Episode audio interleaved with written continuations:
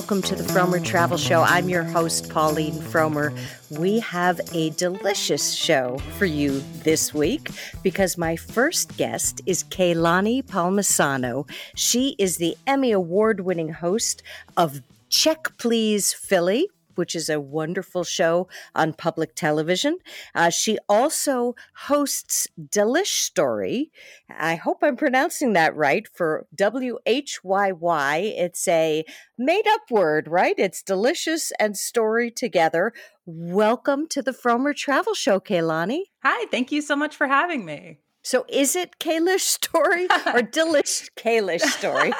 Delish story, you got it. I mean, it's it's it is it's delicious and history kind of put together, but there are other stories involved. Like we dip our toes into science and and culture of cuisine. Wow. Well, we'll talk about that in a moment, but we have to start with congratulations. On October 13th, Check Please Philly is coming back for its second season. So many congratulations. Thank you so much.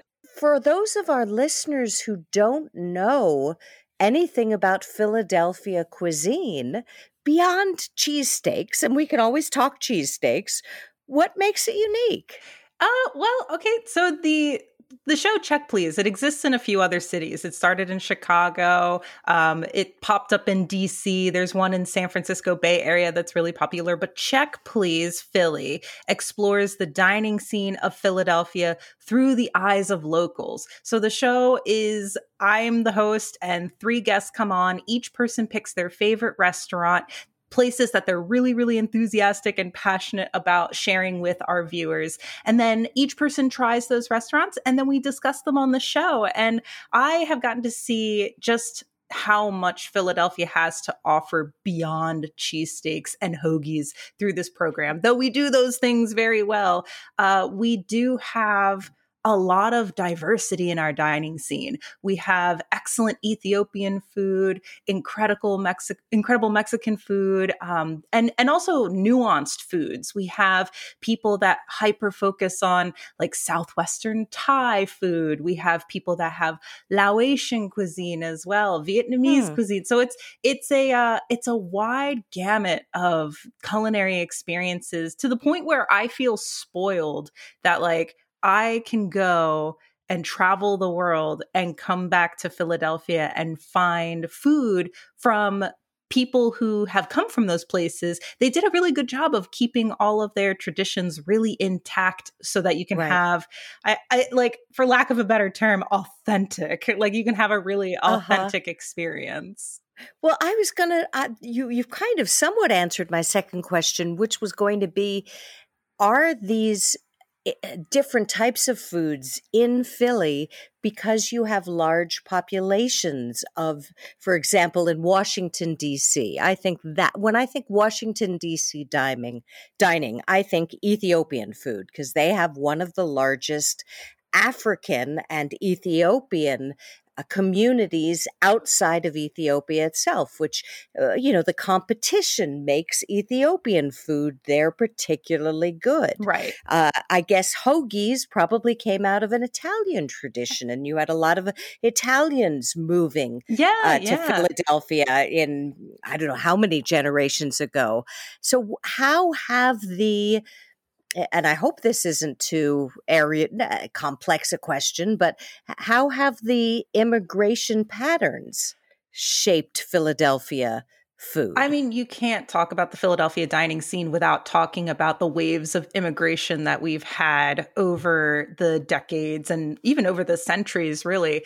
Um, Philadelphia has always been really, really welcoming to different um, refugee communities, to different waves of immigration. And that's why you have these pockets, like people move to, like, we have uh what, what, we call like a little Vietnam and we have like actually we do call it a little West Africa um in huh. West Philly uh like these pockets of these communities that come to Philadelphia and they just add like a layer. Like I think a really great example is if you go out to West Philadelphia. And I like to say that you can actually just see the layers of history Uh, huh. And each layer is so well intact, but it comes together in a thing that can only be described as West Philadelphia. So yeah, that's why uh Uh, like we've always been really welcoming to immigrant communities as a city. Huh. And and with that comes just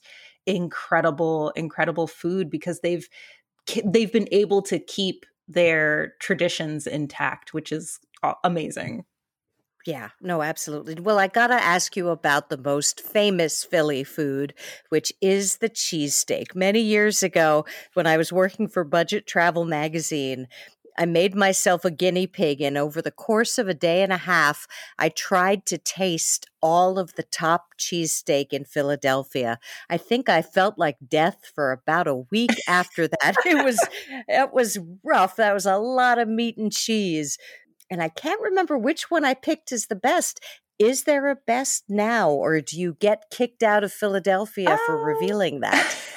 I uh, we every few years we go through waves of uh, different publications asking people to vote for their favorites, or different culinary experts coming in and declaring like best of best cheesesteaks. And um, but speaking to all of those immigrant communities that have come, there's been all of these really interesting variations of the cheesesteak. I think a few, oh. I think a few years ago, um, this place called Saad's Halal out in again West Philly. Uh, he had the best cheesesteak, and he was so proud of it. He was a Lebanese immigrant. He's like the we credit him as the person who brought halal food to Philadelphia because at the time huh. when he had opened up, it was originally a food truck and then he was able to get a brick and mortar. No one in Philadelphia was really doing halal. So not only did he prepare halal food for the Muslim community, he also was actually butchering the animals within the halal tradition to keep everything halal. Mm. Uh, but his cheesesteak was is very very good. Highly recommend wow. going out to West Philly trying Saad's halal. But then there's other fun things too. You can find cheesesteak bao buns. You can find cheesesteak spring rolls. Like people are really having fun playing with uh, the local food. And then of course there's really good vegan versions of it too. People using vegan? Oh yeah, oh yeah. They they um they use mushrooms and seitan and and like they really make it taste like like a cheesesteak. And and it's funny because um I didn't I didn't used to eat too many cheesesteaks growing up, even though this is like I lived this in this region my entire life.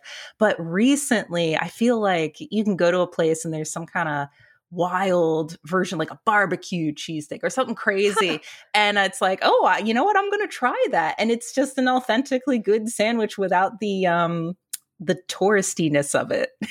Yeah, yeah. How crazy. That's great.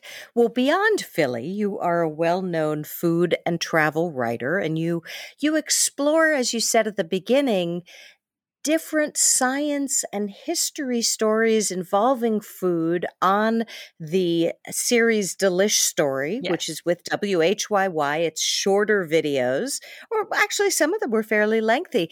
I watched a fascinating one you did on when a well, you call it the champagne of foods uh, because, yes. as as most of us know, you are only allowed to call sparkling wine that came from the Champagne region of France, Champagne. The rest of it is just sparkling wine. Yes. What's less well known is there are different types of other food and drink that also claim what we think is a larger name, uh, saying, no, no, no, this is just from this region.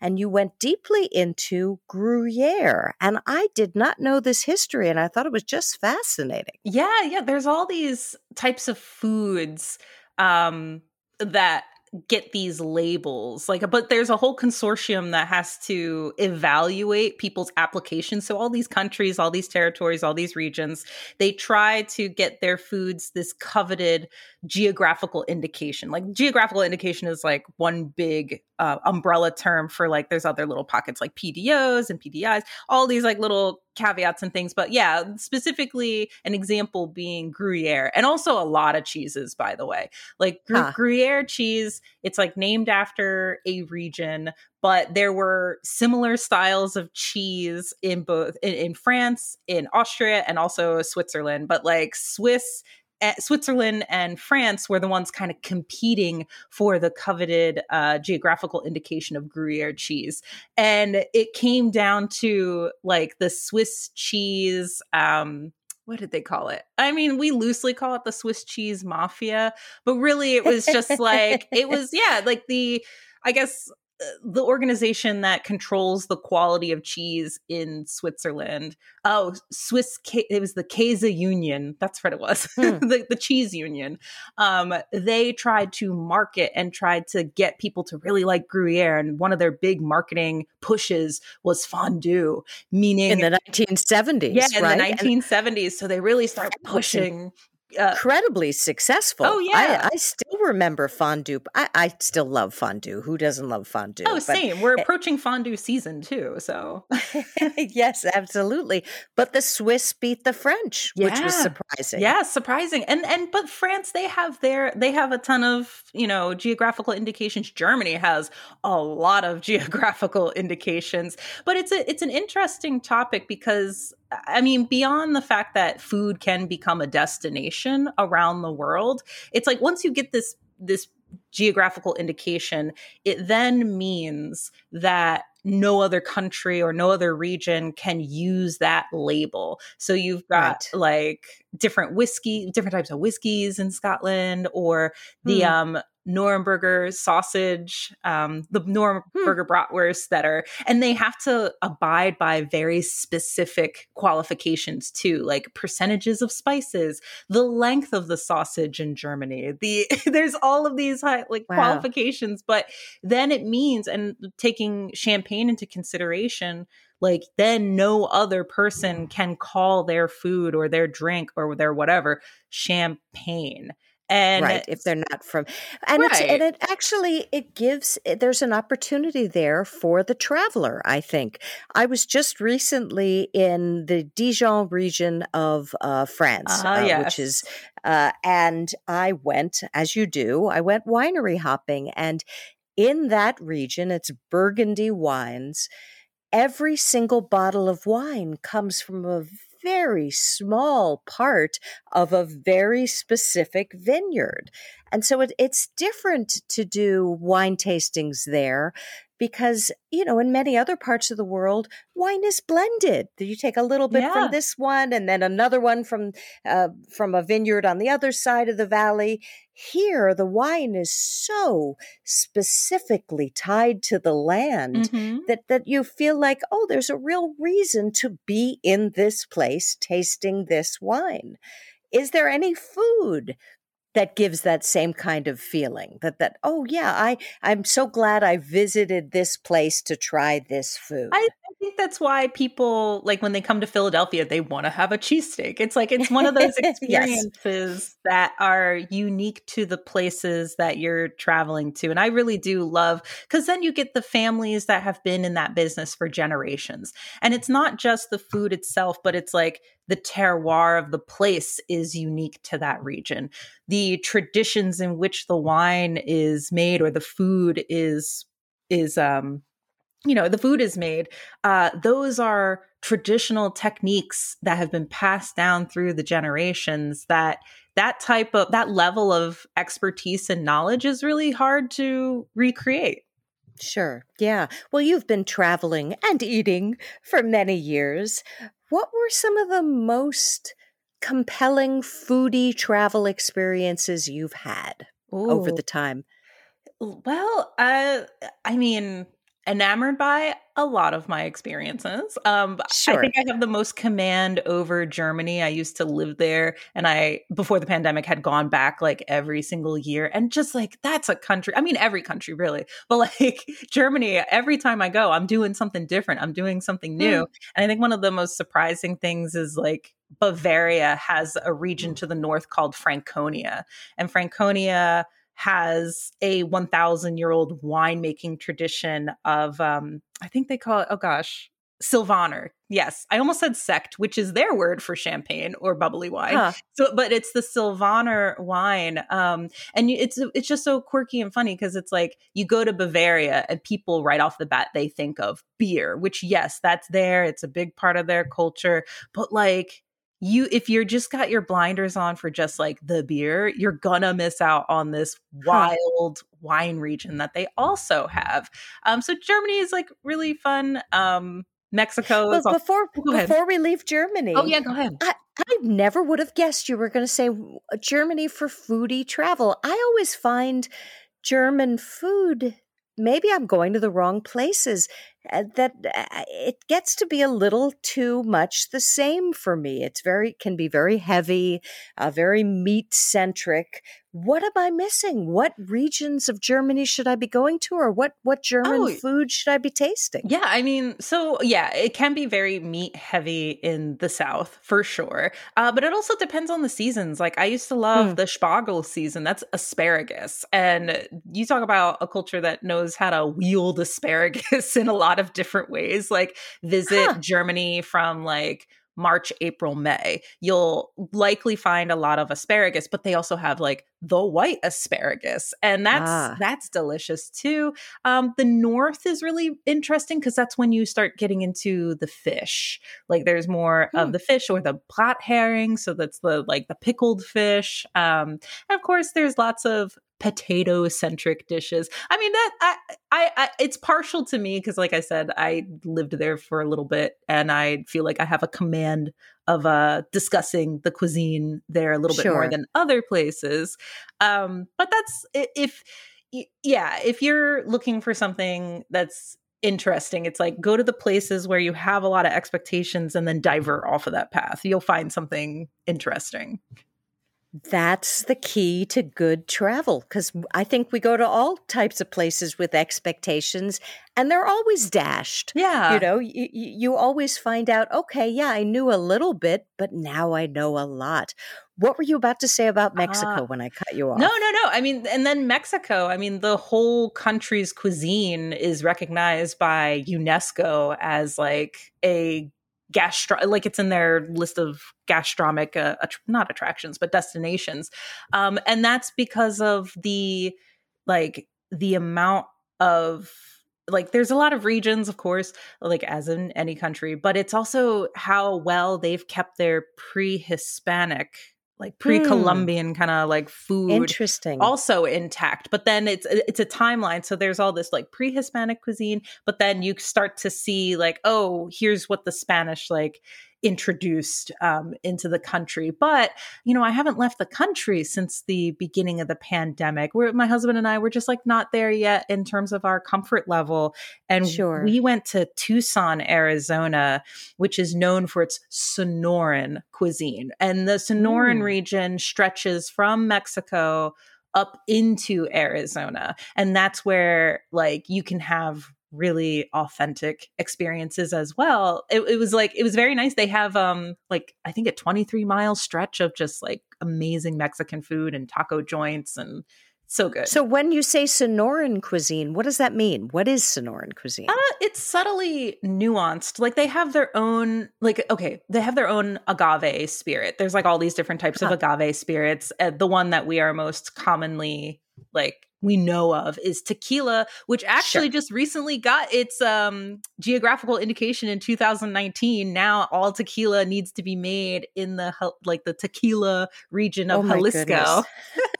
I know, I'm so excited about it. But then there's other ones. Wow. There's like mezcal, which um I love the phrase that like what is it? All tequilas are mezcals, but not all mezcals are tequila. So that's like other nuanced ones. But then mm. there's another one that's starting to make a comeback called Bacanora. And it's hmm. like mm.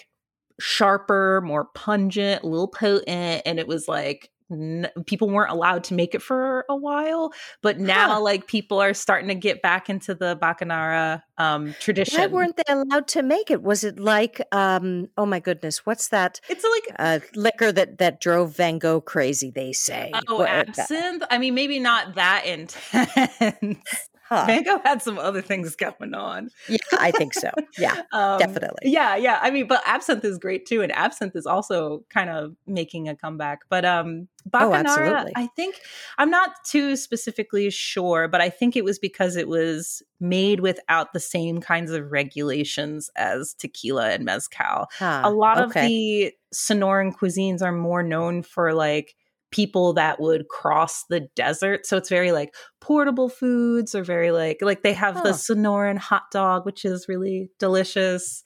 Um, yeah, it's so it was foods that could traverse a desert because the Sonoran Desert is also a uh, interesting um, habitat. Huh. Fascinating. Well, it's been such a delight speaking with you once again. Uh, we've been speaking with K- Kae Lani Palmisano, whose show uh, Check Please Philadelphia is debuting its second season in on October 13th. Many congratulations once again, and thank you for appearing on the Frommer Travel Show.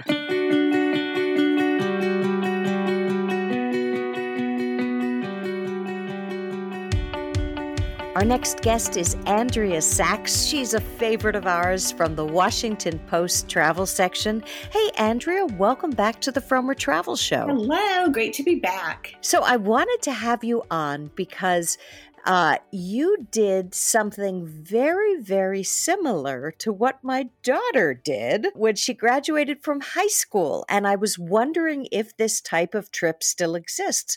When my daughter was 18, uh, I guess she takes after her mother. She just took off for Japan.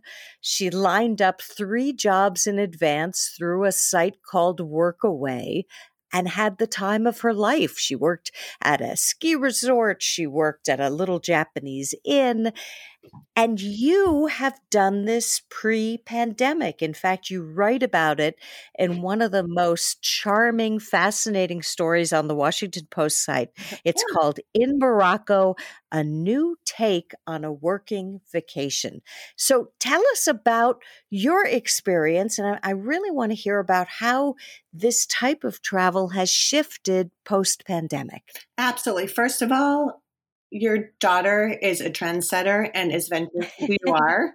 Um, that's amazing that she did that. I am twice her age and I just did this myself and it's a big leap into you don't know what, but it is so rewarding.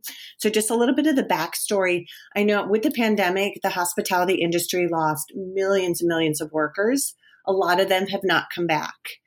And I thought, well, I want to help out. And I know, as we all know, as we go back into the travel world, you'll see changes at hotels. Like maybe housekeeping isn't daily, maybe the restaurant isn't serving the full length of the day, you know, little trims that they're making to accommodate for the, the lack or the missing um, labor shortage. So yeah. I saw, I went on the same site as your daughter, Workaway, it's still there. And there was another one called World Packers.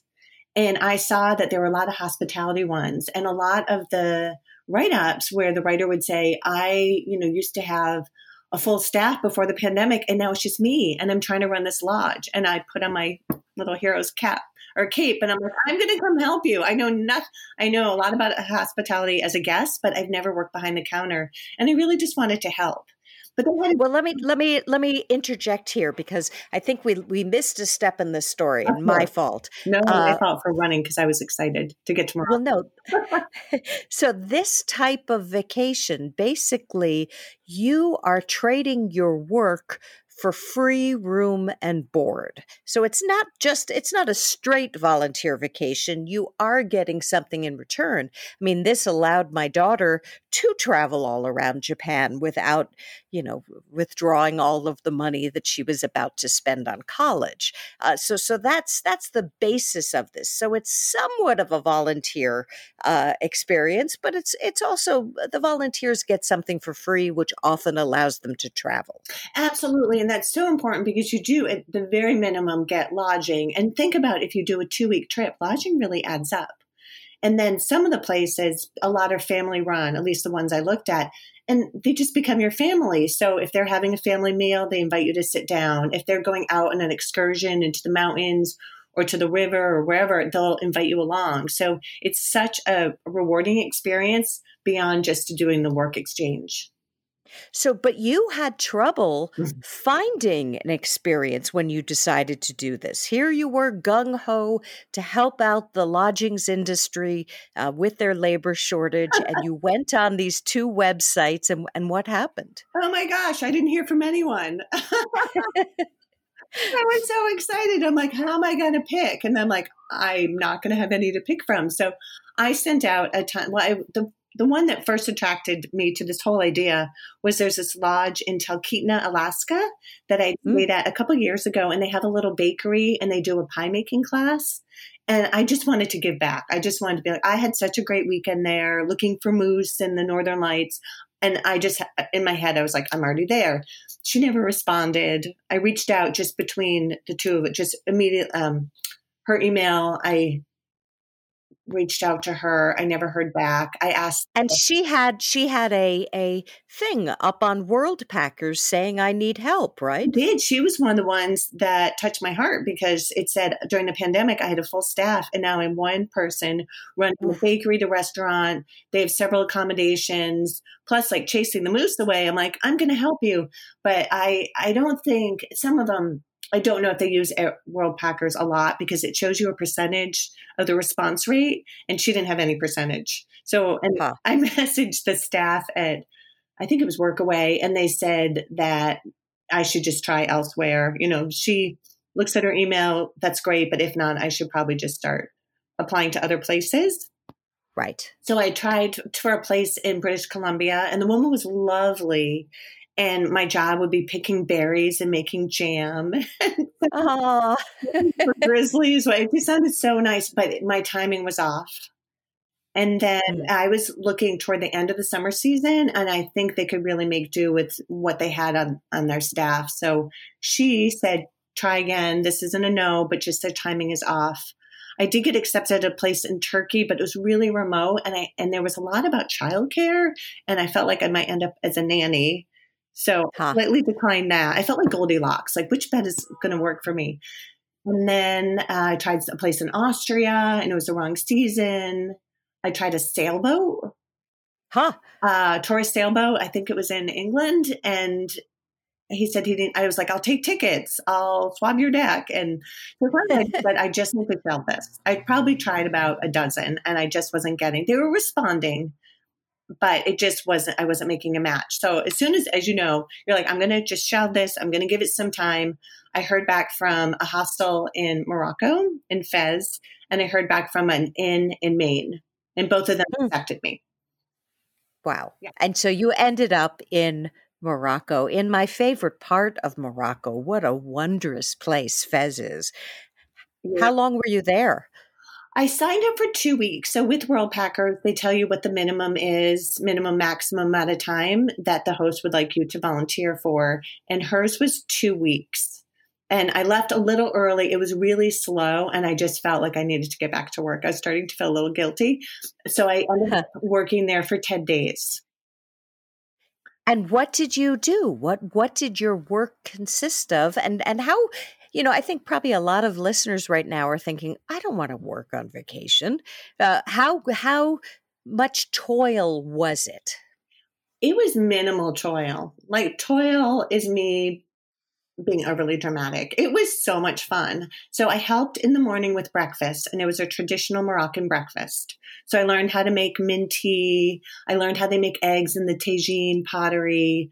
I learned how to climb up and down a million steps with trays and not spill anything. And a lot of the guests spoke English. So the housekeeper, Amina, she was the one staff person. She'd just been there for a couple months. And she only spoke Arabic. So I they really relied on me to speak with the guests and ask if they needed anything.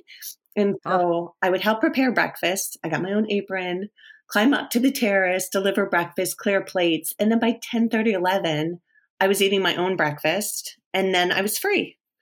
Wow. Mm-hmm. And then I would come back and I would help check in guests, which again was minimal. Like I would show them to their room, I would show them the terrace, I'd tell them about breakfast. I'd answer any questions about restaurants. Sometimes I would help them go through the Medina, which you know is so confusing, to oh, yeah. museum, or to show them where the cabs pick up. Like I actually felt really useful. and they're like, How long have you been here? I'm like, 48 hours. How am I doing? well, I love how you start the article because you have two very harassed uh, people coming in because somebody insisted on carrying their bags. I guess uh, uh when you go to the Medina of Fez, it's such an ancient place that there aren't really, in most parts of it, from what I remember, there isn't room for cars. So uh, if you're staying in the Medina, usually you have to park nearby. If you get dropped off in a taxi, they, they drop you off, and then you have to go into what is really the most complex maze of streets. And so people make a living Eh, eh, you know finding tourists and helping them to their hotels and and that was what happened within your first 48 hours right? Absolutely and i had been there. I could empathize with these two women from spain because a cab so the the hostel or the host tells you how to get there and it seems to make sense until you're actually in the middle of it. So you pick up a cab look for a little red cab then you have to kind of fight over how much you're supposed to pay. Is it 20 dirham? Is it 10 which is like a dollar or two. So I'm like, take it all. And then they drop you off in this dusty parking lot, and you don't see a Medina because it's down a hill, and you know it's it's it's like a warren, a maze, and they just drop you off in this dusty parking lot, and then there are all these people with wagons and they throw your luggage in and you tell them where you're going but if you don't know what's going they just they they do they do before they just throw the bags in basically like right. whether you tell them or not, they'll just do it and then you sort it out in the end. I knew. And so I was like, no, no, no, I'm fine. I'm just going to carry my own. These women didn't realize that and they thought maybe it was part of the hostel service or right. usually it's their son who does it, but he wasn't there. And so they were just shocked. And the guy wanted his money and they didn't want to pay him because they hadn't hired his service. And so I just went into my bag and I gave him 10 dirham and sent him away and explained to the women just what had happened. And so it was all resolved. And that was in my first three minutes. Wow. now, I think a lot of people listening to this may think, okay, this sounds great for travelers, but aren't these volunteers taking away jobs? From people who might otherwise be in these industries. Uh, is there an official line on what Workaway and Worldpackers says about this? I know that in some states, cities, counties, jurisdictions, you are paid because that's what the law says. If there are employment laws, so the Alaska one, you do get paid. So that doesn't fully answer that question. I don't think that for ones that have a really tight budget, they'd be able to support a full time staffer. So they right. put this in, and especially for places with seasonal occupancy. So for I was there during the really slow period, which is the hot months in Morocco, and so she couldn't afford to have more full time staff members, but she was hoping to add to her staff come December when it got busy again. So I was like a plug in. I was just there a band aid to help, and so I think the others, like the one in Maine that I looked at, they actually would pay me. And I huh. felt I would not feel comfortable getting paid because I really want to volunteer. So I would maybe either donate it back or donate it to the community. Right. Well, and I guess, I mean, mm-hmm. I, I, think this may circle back to the fact that hotels are looking to hire, mm-hmm. but a lot of them are finding that they can't, that people don't want this type of work permanently. Absolutely. A lot of people left and those jobs are still available and they don't want to go back. They want to work from home. As you know, the, ho- the hospitality industry, you need to be in that hot in that hotel helping guests. You need one-on-one FaceTime, and if you have dependents or children at home, that's probably not the ideal scenario for you. So they've left the industry. Yeah, yeah. Now, from this trip, another article blossomed, which was a fascinating one, I thought. It was on the fact that often you go places, and this happened to me when I was in Jerusalem many years ago. I, I checked into this, uh, it was actually a, a Christian guest house. Uh, not that I'm religious, but it was the cheapest place to stay. It was very historic. And they had this open air lobby, and this beautiful cat kind of strolled through as I was checking in. And I said to the person behind the uh, desk, Oh, what a beautiful cat. What's its name? And they looked at me like I was crazy. And they said, well, I, I don't know, it doesn't have a name. and then, you know, as soon as I went out onto the streets of Jerusalem, I realized, oh my goodness, there are just hundreds of cats strolling all over the city. I, I actually sat at a bar next to a volunteer veterinarian. I think she's a veterinarian, but then she volunteers her extra time with street cats. And she told me that they came because there had been a mouse problem in Jerusalem when the British colonized it and they brought all the cats and since the cats had no natural predator they just exploded in number and, and, that's the case in many places around the world. You go and you see both cats and dogs and sometimes they look like they're suffering. And so you wrote a very helpful piece on what you should do when you see one of these animals or 10 of them mm-hmm. and you want to help.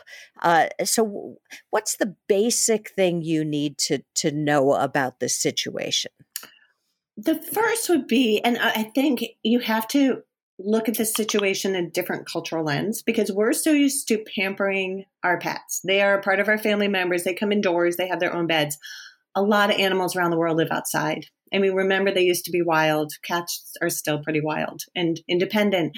So you see a lot of street animals, and you have to assess whether they are in need and whether they're part of the community. So a lot of communities around the world, um, maybe I don't know about Jerusalem, but I know for sure in Istanbul, there's even a documentary about how they love their cats and they take hmm. care of their cats.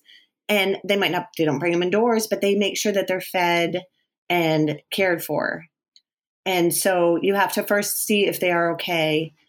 And then you have to make sure that you don't offend the community. And so you don't just grab the dog and run off with it and be like, I'm saving the dog.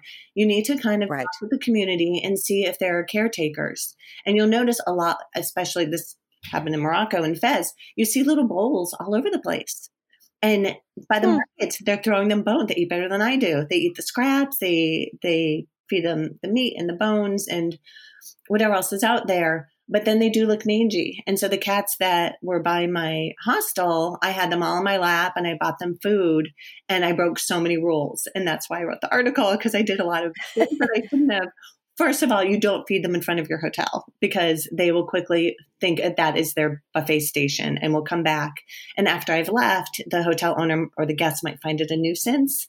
And if they call animal right. control, then you made their lives worse than before you showed up. So you have to think about that. So if you feed them, feed them off site, feed them in, um, food that dogs and cats eat. And so avoid the foods that would be dangerous to dogs. For example, as we know, chocolate, grapes, avocado, cat. Right. Just in the movies, they like, or cartoons, they like bowls of milk. Just feed them fresh water, things of that right. sort. Mm-hmm.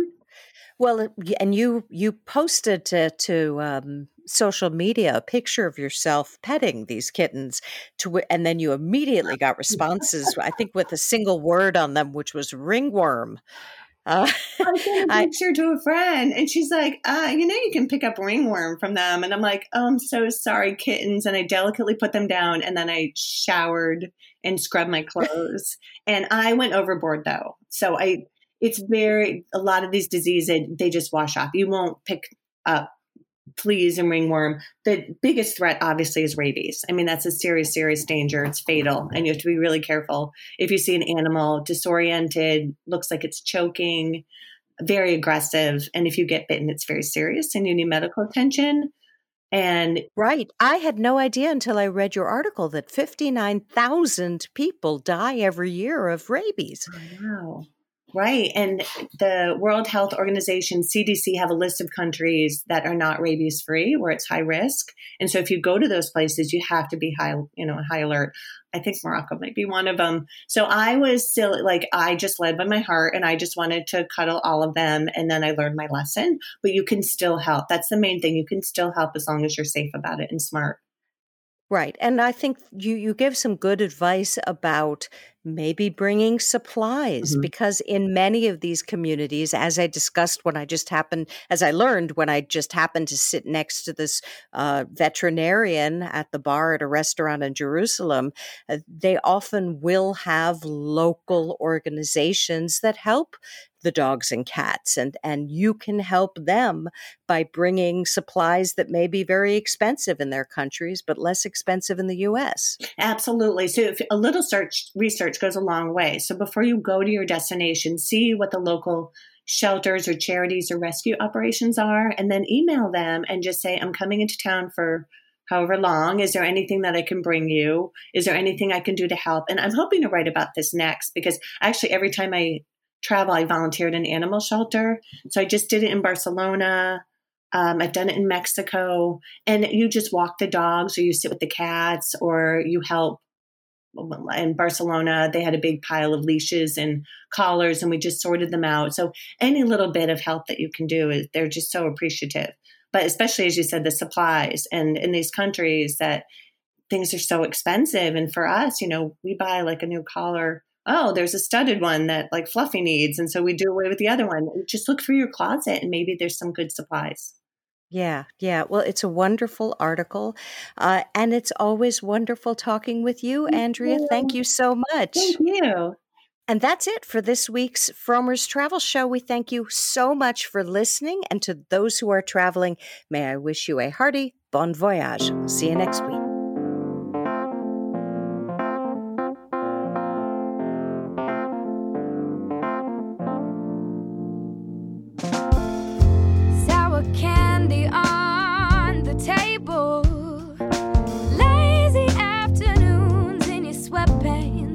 Watching cable.